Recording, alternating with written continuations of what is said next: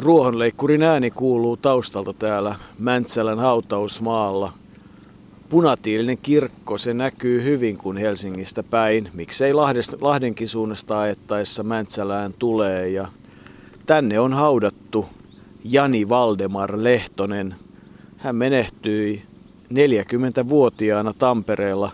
Poliisipartio ilmoitti kuolevasta isälle, mutta kuoliko Jani 21. vai 22. päivä joulukuuta Arto? Jaa, sitä emme saa koskaan tietää. Todennäköisesti siinä vähän ennen kuin tuo poliisi-ilmoitus tuli epäselvissä olosuhteissa, jotka ovat askarruttaneet jo monta vuotta. Jani oli siis seiväsyppääjä. Suomen ennätys 582 hänen nimissään edelleen ja tehty jo parikymmentä vuotta sitten, joten – siitä aikaa, kuten koko seiväsyppy, joka on vähän askarruttanut mieltä. Meillä on hyvät perinteet siinä, mutta koko ajan siinä ollaan menty vähän alaspäin. Jani Lehtosella oli mahdollisuuksia hypätä korkeammaltakin, mutta hänen tapansa hypätä jäykillä seipäillä ja kovilla vauhdeilla, niin se ei aina onnistunut. Hänen tekniikkansa oli hyvin haavoittuvainen, mutta 582 kesällä ulkona ja, ja talvella sitten hallissa vielä seuraavana vuonna Tukholmassa 583, niin ne on kyllä komeita mittoja näin suomalaisittain. Kyllä niillä, niillä mitoilla olisi hänenkin aikanaan ihan ehdottomasti aikamoinen määrä mitaleitakin saatu, mutta se aika monen arvokisan putki, jonka Jani Lehtonen kävi, niin se tuotti parhaimmillaan viidennen sijaan 93 sisällä halli MM-kilpailussa Torontossa kuitenkin ihan kunnioitettavalla tuloksella 5,65. Semmoisia mittoja, joita toivoisi kuulevansa tänäkin päivänä. Joo, hallissa Jani pärjäs paremmin ja sai sijoituksia, mutta noissa varsinaisissa arvokilpailuissa niin ei hän koskaan päässyt loppukilpailuun. EM-splitissä neljän vuoden aikana hän kävi kaikkiaan kahdeksat arvokisat vuosina 1994 ja EM-splitistä tuli karsinassa 5.30, maailmanmestaruuskisoissa Tokiossa 9.1.5.40, Barcelona olympiakisoissa 5.50, MM Stuttgartissa 555 ja sitten Helsingin EM-kisoissa 550. Siinä sitä ennen tuo vähän parani tuo karsintatulos aina, mutta Helsingissä se jäi tuohon 5,5 metriin. Ei koskaan loppukilpailu. Hän ei ollut parhaimmillaan äh, arvokisoissa ja, ja kyllä tuo suomalaisten seiväsyppääjien menestyminen arvokisoissa se on aina ollut sitten, sitten kyllä vähän nyky viime vuosina äh, heikonlaista. Meillä on kuitenkin hienot perinteet seiväsypyssä. Pitäisi aina muistaa se, että jo Lontoon olympiakisossa Erkki Kata ja Pipo päässä otti hopeaa.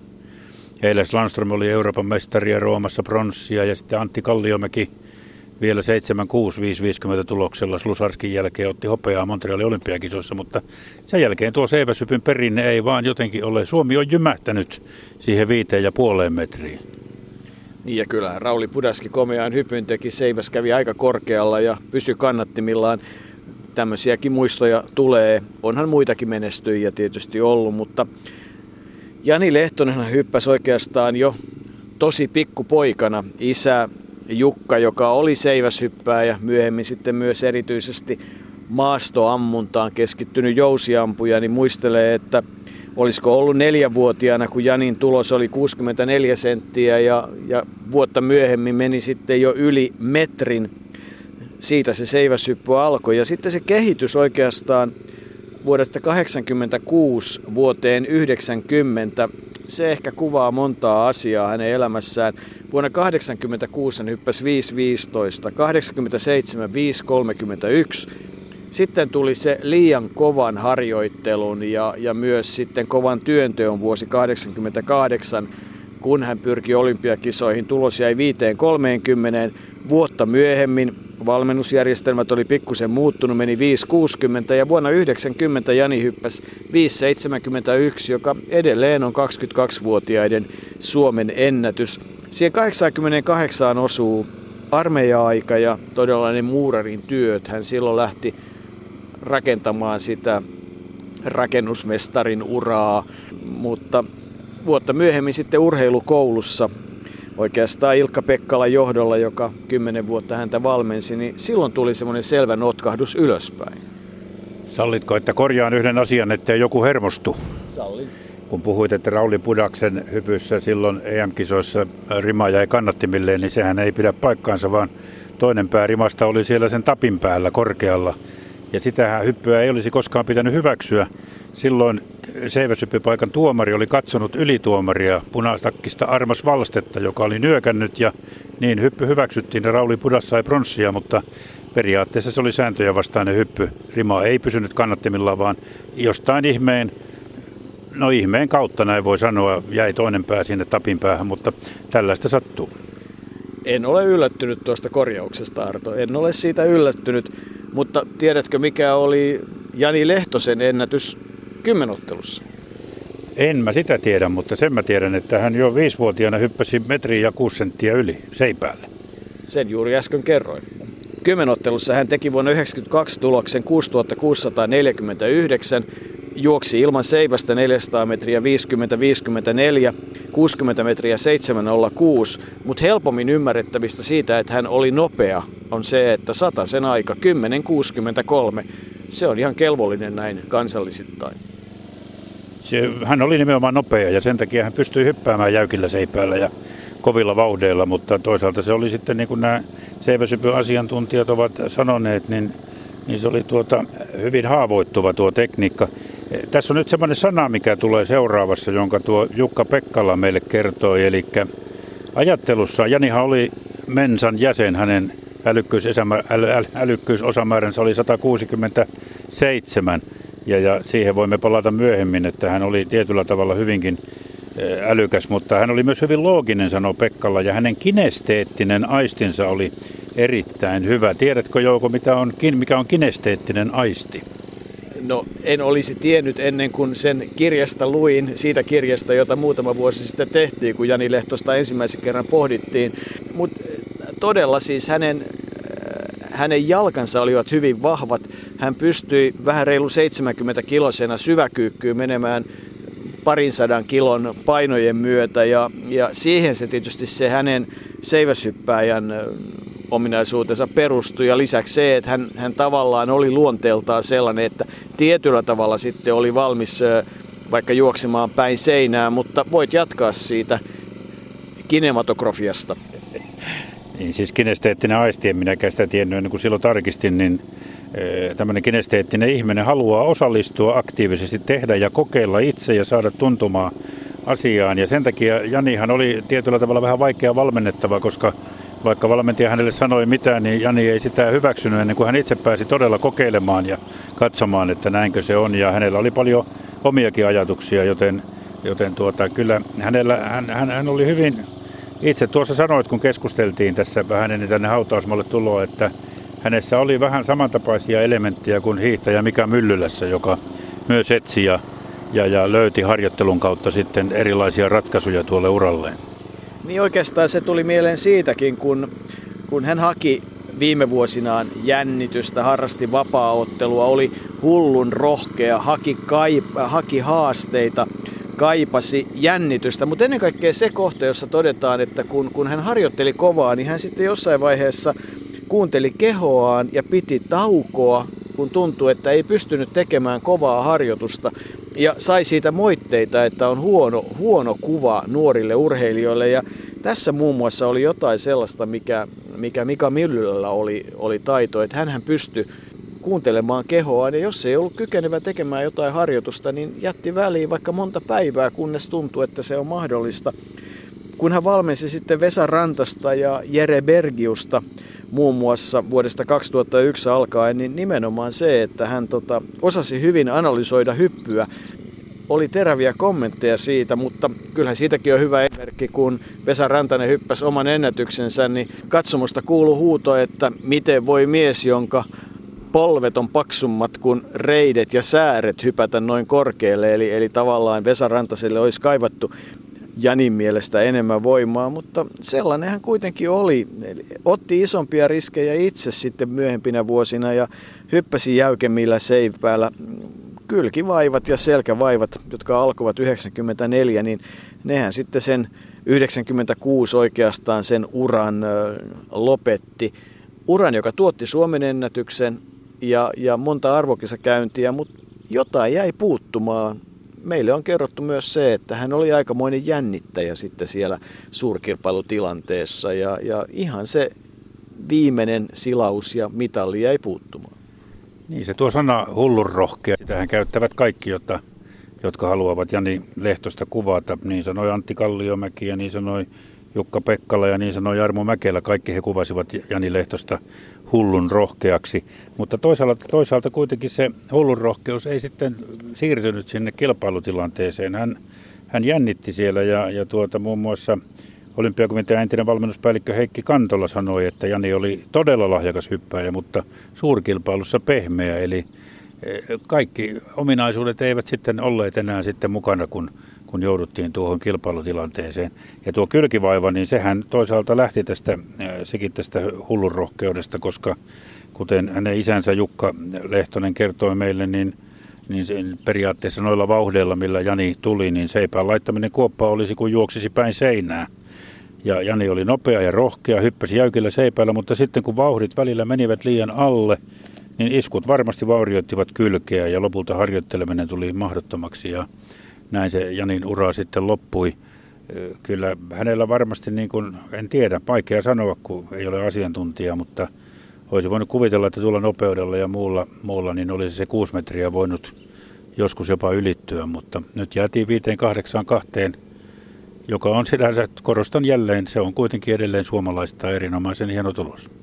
Niin ja todella Tukholmassa se 8.3.94 se sisärata-tulos 5.83, jossa varmasti ei ollut kovin paljon ainakaan myötätuolta vauhdissa avittamassa, mutta kyllähän Jukka-Pekkala, joka itse hyppäsi kuitenkin yli 5 metriä huippuurheilun muutosryhmän vetäjä muutaman vuoden ajan, niin ja SLUn pääsihteeri ja paljon muuta, niin hän totesi, että kun näki sen 25. päivä kuudetta kuortaneella silloin 93 sen hypyn ja jo veryttelyhypyt, niin kyllä Jani silloin oli parhaimmillaan ja, ja, ja niin kuin aina, niin siinä se oli puhdas ylitys. Siinä jäi ilmaa riman ja miehen väliin, että sillä hän hyppäsi sen maksiminsa, minkä pystyisi hyppäämään, mutta jos se maksimin olisi hypällyt sitten suurkilpailuissa, niin sehän olisi ilman muuta tuonut kovia menestyksiä Tuossa Janin kanssa haudassa on nyt haudattuna myös hänen äitinsä Leena, joka 14. päivä joulukuuta 2010,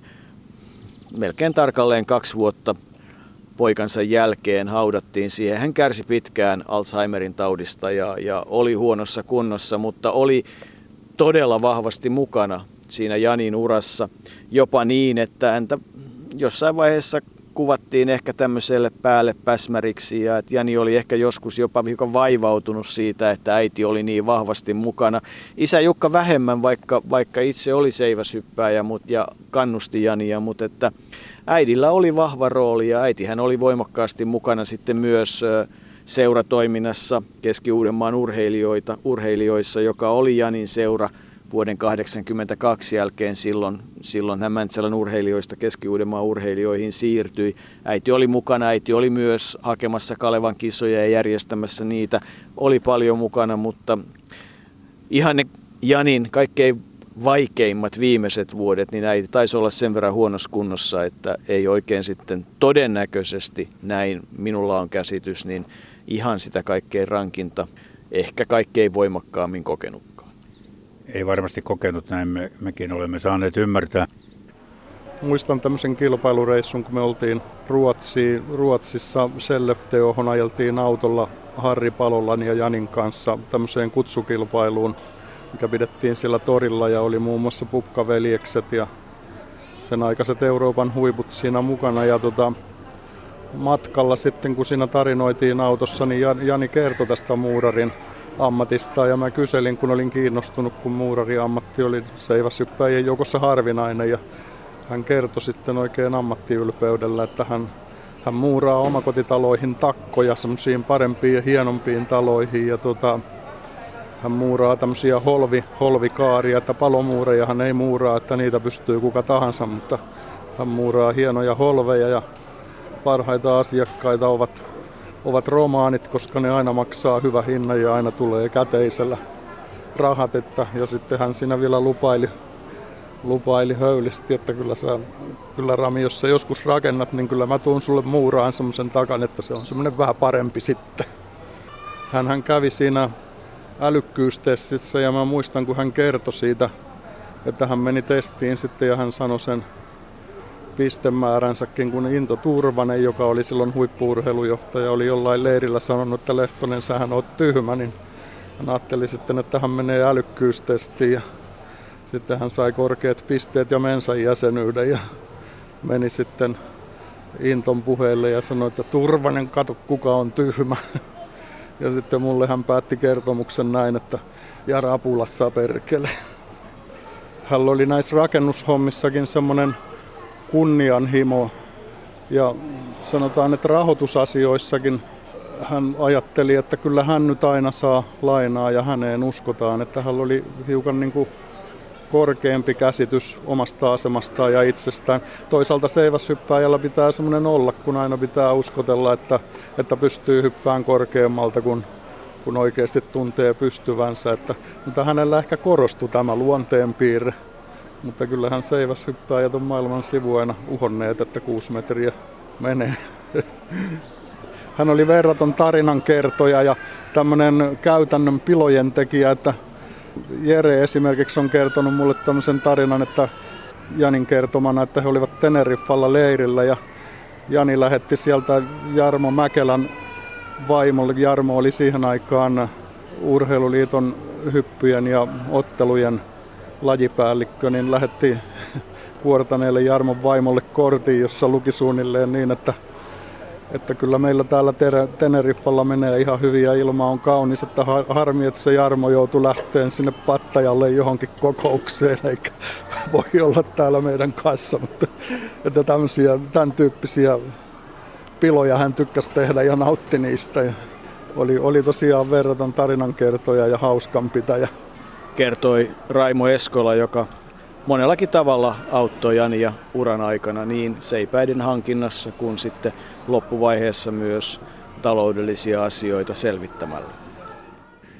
Jani oli siis älykäs. Tuossa jo mainittiin, että 167 oli, oli älykkyysosamäärä Mensan testeissä.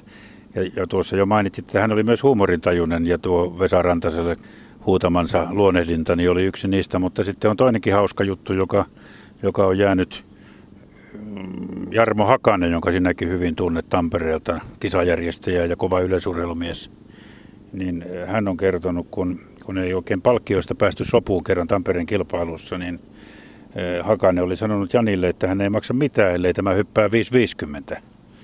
No Jani oli kolma aloittanut heikossa säästävästä 5,50 ja kun muut olivat sitä ihmetelleet, ihmetelleet, niin Jani oli todennut, että ei hän viitsi Hakaselle ilmaiseksi hypätä. Jarmo Hakanen Pyrinnön monivuotinen toiminnanjohtaja ja seuran pyörittäjä, joka sitten – on tehnyt valtavan työn. Kyllä Janista hänen peruskuntonsa ja motivaationsa todella oli huippuluokkaa. Siihen liittyy aikanaan hiihtoa, jopa nyrkkeilyä, että siinä mielessä kova mies. Mutta että sitten tuli tämä, kun puhuit tästä älykkyydestä, niin oli määritelmiä multitalentia Nero, joka oli kiinnostunut peleistä, muun muassa erittäin hyvä shakin pelaaja, taisi pelata sitten myöhempinä vuosina myös Antti Kalliomäen kanssa shakkia.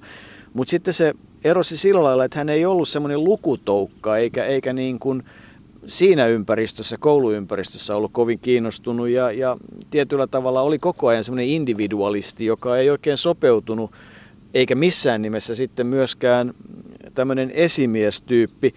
Kävi sitten kyllä koulunsa ja rakennusmestaria hänestä tuli, eli hän kävi ammattikoulun ja sitten Tekun Tampereella rakensi sitten myöhemmin viisi omakotitaloa ja yhden neljän asunnon rivitalon, joita sitten myi ja niillä voitoilla rakensi sitten taas isompaa ja elätti itseään. Se kaikki alkoi 96, mutta se on sitten myös tietyllä tavalla sen kurjan tarinan alkusoitto. Se oli alkusoittoa ja, ja viimeinen, viimeinen tuota, pisara, jos näin voi sanoa, varmasti oli sitten, kun oli rakennettu iso iso talo tuonne Lempäälän Ideaparkin lähelle ja sitä ei saatu kaupaksi. Hinnat laskivat siinä vaiheessa ja kierre alkoi ja sitten verottaja oli perässä aikaisemmistakin viritelmistä, eli huomasi sen, että tässä ei ole kysymys oma asunnon vaihtamisesta, vaan ihan selvästä bisniksestä. Ja kun tuo viimeisen talon arvo oli, oli siihen aikaan noin 700 000 euroa ja Jani olisi myynyt sen 640 000, mutta paras tarjous oli vain 420 000 eikä ja niin suostunut myymään, niin siitä se kierre lopullisesti alkoi. Ja siihen tietysti liittyy sitten tuo pelaaminen, joka, kuten sanoit, oli Jania kiinnostanut silloin nuoresta asti. Puhuit sakkiin pelaamisesta. Isä kertoi, että hävisi pojalle jo se, kun tämä oli seitsemänvuotias sakissa. Ja sitten Jani oli hyvä kaikissa logiikkaa ja arviointia vaativissa peleissä itse asiassa omaa luokkaansa silloin sen ikäisenä, mutta todennäköisesti sitten tuo kaikki tuo pelaaminen, joka tuli ja johon, johon todennäköisesti Janin elämänkin voidaan sanoa päättyneen, niin, niin, niin se, tuota, se oli se alku sieltä, siitä älykkyydestä ja, siitä kiinnostuksesta peleihin. Ja siinä vaiheessa, kun alkoi huonosti mennä, niin tuli ongelmia. Kyllähän Jani oli mukana vanhojen seiväsmiesten tapaamisissa ja Antti Kalliomäkikin häntä oli yrittänyt auttaa. Antti Kalliomäki muisteli sitä, että Janin vahvuudet ja heikkoudet olivat samassa paikassa, eli päässä. Hän oli kaksijakoinen nero vailla hallintaa ja, ja, ja jo hyppäämisaikana olisi Kairento oli ollut huolissaan tästä Janista ja tämän räväkästä luonteesta ja oli pyytänyt Antti Kalliomäkeä muun muassa, että menee, menee Janin kanssa kalaan ja koita rauhoittaa hänen yläpäätään ja saada henkisesti paremmaksi hyppääjäksi. Ja kalassa oli ihan kiva olla, mutta tuota, Janista tuli kuitenkin kaikki aikaa aina arvaamattomampi, vaikka hän 15 vuotta kuitenkin kävi noissa tapaamisissa. Ja Antti, Antti muisteli silloin, että kerran hän oli vain yksi, kaksi ottanut varmaan ihan leikillään tai muuta Anttia tapa, takapäin kiinni niin, että kylkiluuki oli murtunut. Ei se ehkä ollut sitä väkivaltaa sillä tavalla, mutta tuollaista arvaamattomuutta ja, ja spontaanisuutta, joka sai sitten vähän erilaisia muotoja kun keräsin kaikenlaisia luonehdintoja Jani Lehtosesta, niin, niin niitä on kyllä hyvin paljon toisiaan tukevia, mutta myös toisiaan kumoavia. Oikeastaan yksi terävimpiä määritelmiä oli se, että, että hän ei niin kuin osannut elää normaalisti. Hän ei osannut käsitellä ongelmia. Kun niitä ongelmia, sitten talousongelmia tuli, niitä joita hän sitten yritti nettipokerin ja pelaamisen kauttakin sitten ratkoa, mikä tietysti tiedetään, että siitä ei ole kuin pahoja seurauksia. Siinä vaiheessa tuli sitten alkoholi mukaan voimakkaammin kummaa, se alkoi muuttua ongelmaksi, se oli tavallaan niin kuin seuraus näistä asioista. Arvaamaton vuo, luonne, joka todella niin kuin sanoit, saattoi ottaa kiinni ja puristaa ja, ja sitten kyllä häntä luonnehditaan, että hän oli semmoinen maanisdepressiivinen, että niin kuin koko ajan kaksijakoinen on se toinen puoli ja sitten se toinen puoli. Mutta kyllähän tämä tavallaan sitten tämä uhkapeli, kasinot, nettipokeri, kaikki mikä siihen liittyy ja sitä kautta sen yhtä aikaa jännityksen hakeminen, mutta se mikä on ihan selvää, että kun niihin piireihin joutuu niitä rahoja käyttää ja niillä yrittää talousongelmia ratkaista, niin ei ole kyllä hyvä tie odotettavissa. Lottovoitto ja sen mahdollisuuden me kaikki tiedämme. Niin, se on. Kyllä lotossa voittaa voi, mutta seitsemän oikein on vähän vaikeampi alkoholiongelma oli välillä Vesa Rantasinkin mukaan välillä paremmin hallinnassa ja välillä huonommin, mutta kyllä se vissiin aika julmalta on noista muista CVS-miestäkin tuntunut, kun hän saattoi tulla tapaamiseen mukana ilmakivääriä, ilmakivääriä ja todennut siellä oli saman tien, että on niitä järeämpiäkin aseita. Hän joutui ilmeisesti ja aseita juuri tuon pelihomman takia hankkimaan ja, ja, ja, ja sittenhän siinä kävi ikävästi. Ei ollut kuin 40 ikävuotta, kun poliisi tuon viestin toi siitä, että Jani on kuollut ja ampuma, ampuma-aseesta tulleeseen luotiin. Se oli se kuolinsyy, mutta vieläkään ei oikein tarkkaan tiedetä, että oliko kysymyksessä itsemurha vai onko kenties ollut joku pelivelkojen selvittely, jossa kamppailun jälkeen on sitten käynyt tuollainen ilmeinen vahinko tai kuinka tahallista se lienee sitten ollutkaan. Siitä tuskin päästään koskaan selvyyteen. Ja onko se loppujen lopuksi kauhean relevantti tieto, se loppu oli aika väistämätön joka tapauksessa. Ja kyllähän se, kun se liiketoiminta ja, ja tämä niin kuin rakentamisen tulkitseminen ammattiharjoittamiseksi ja sen voiton verottaminen, joka ei sitten jäänytkään hänelle, ja sitten siinä taloissa ilmenty, jossain talossa ilmentynyt nimenomaan siinä viimeisessä ne ongelmat, että vaadittiin noin 30 000 korvauksia ja ilmeisesti niitä perittiin sitten vähän vahvemmin keinoin, tuli uhkailuja ja vuonna 2005 hän kertoi, että hän oli hankkinut laillisen aseen, että kyllähän oli ilmeisesti, Jani oli joutunut perintätoimien kohteeksi jo aikaisemmin, koska kerrotaan, että, että hän oli jossain vaiheessa tullut kotiinkin mustan silmän kanssa ja sanonut vaan, että löi sen kaapin oveen tai jotain muuta vastaavaa. Ja, ja sitten se, että hän sai perheeltä ja isältä aika lailla tukea, eli, eli tarvitsi sitä rahaa, mutta vielä siihen luonteeseen.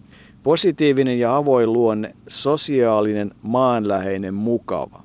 No sitten toisaalta keskipiste, joka tykkäsi tehdä taikatemppuja, oli huumoria, piti teki tietokilpailuja, oli aina kisailun halunen ja sitten ilmeisesti osasi tämmöisiä practical jokes tai pikkukepposia, joita sitten maaottelumatkoilla, joita hän kuitenkin kävi aika monta, niin ne kuuluivat kuvaan mukaan. Tämmöinen oman elämänsä kulkija, jolle sopeutuminen arkeen takelteli on yksi määritelmä. Jännittäjä kilpailussa hiljainen ja vetäytyvä, pehmeä suurkisoissa. Minkälainen ihminen Jani Lehtonen sitten loppujen lopuksi oli?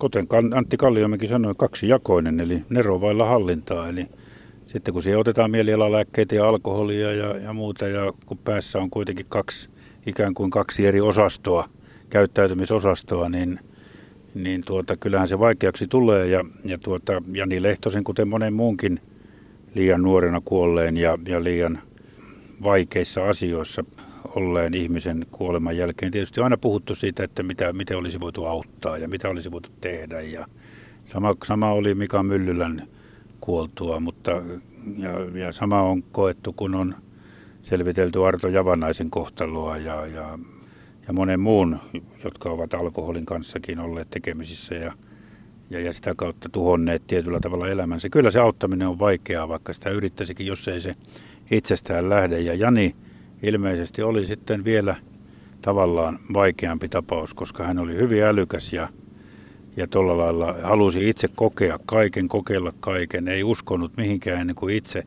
selvitti, että näin on. On aina vaikeaa, kun ihminen kuolee nuorena, varsinkin läheisille, mutta se auttaminen, se on vaikea asia. Ei, se, ei sitä jälkeenpäin, sitä ei pitäisi liian paljon pohtia, mutta sekin on hyvin inhimillistä. Se on tunneperäistä ja se kuuluu meidän jokaisen jokaisen ihmisen tähän ajatusmaailmaan ja tunnemaailmaan. Niin kyllähän tämä yritettiin auttaa. Kyllä sekä perhe auttoi niin paljon kuin isä voi ja, ja, ja niin paljon kuin Jani halusi. Raimo Eskola oli hänen takanaan myös taloudellisena tukena, mutta piti sitten kirjanpitoa ja muuta. Antti Kalliomäki keskusteli hänen kanssaan, Aulis Kairento tunsi ja viestitti, että, että Janiin pitää olla yhteydessä. Et, minkäs teet? Se tilanne oli ajautunut aika lailla mahdottomaksi ja hän loppuaikansa sitten pakoili velkoja ja kukaan ei oikein tiennyt välttämättä missä hän oli. Se suhde Pirjan kanssa katkesi, poika Saku siitä on tuloksena ja, ja kyllähän se julma loppu on kaikella tavalla, mutta että niin paljon ristiriitaa siihen loppuunkin riittyy. Esimerkiksi se, että, että hän oli kuitenkin saamilla rahoilla tammikuun vuokran seuraavan vuoden alun tammikuun vuokran maksanut jo joulukuussa, kun oli joulukuun 22.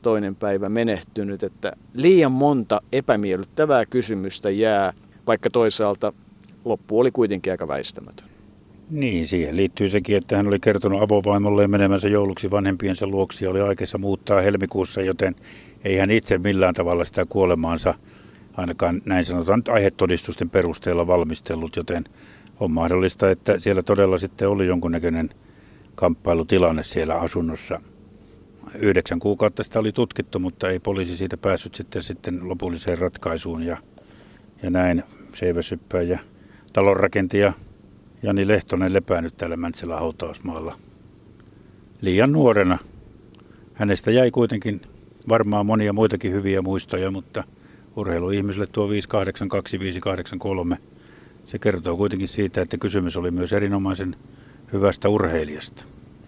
Niin, Jani Valdemar Lehtonen syntyi 11. päivä elokuuta 68 Mäntsälässä ja hänen tiensä päättyi kaksi päivää ennen jouluaattoa vuonna 2008 Tampereella. Ja nyt hänet ja Leena äiti, heidän viimeinen leposiansa on rauhallisella, kauniilla Mäntsälä hautausmaalla. Ikävä kohtalo hienolle urheilijalle.